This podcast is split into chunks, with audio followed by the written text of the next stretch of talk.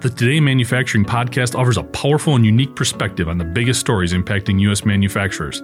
Anna Wells, David Mantey, and Jeff Reinke apply their experience as editors of industry leading brands Manufacturing.net and Industrial Equipment News in providing in depth analysis of the latest headlines. Their insight, along with a mix of humor and human interest, makes Today in Manufacturing a go to source.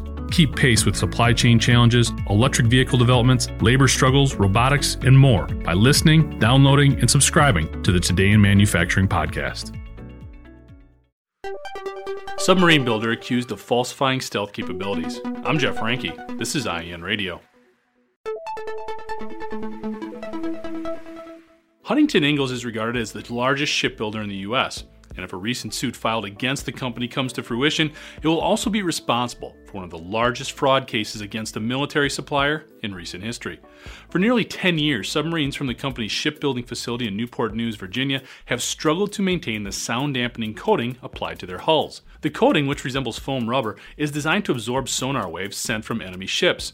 With no sound pinging off the hulls, these ships are much more difficult to detect. The problem, according to the complaint, is that Huntington Ingalls never properly trained their workers to apply this special hull treatment. This led to the coating slipping off while the submarine was moving and losing the stealth capabilities it relies upon in delivering troops or performing surveillance activities. The suit says Huntington Ingalls was aware of the problem, but falsified tests and certifications to make it look like the coating had been applied correctly to the Virginia class attack submarines. Huntington Ingalls and Northrop Grumman, which the company spun off from in 2011, are being sued for over $100 million for allegedly misleading the federal government and violating the federal government's False Claims Act. The Qui Tam lawsuit, which means it rewards whistleblowers in successful cases where the government recoups damages due to fraud, is being brought by Ari Lawrence. The senior engineer worked at Huntington Ingalls until 2017. He claims he was pressured to keep quiet about the issues, had promotion blocked, and was reassigned after raising concerns. The suit was initially struck down by a federal judge in Florida earlier this month, but it also requested a new filing by October 15th. Reports by Task and Purpose indicate that the ruling was based on technical issues related to the filing, not the merit of the case.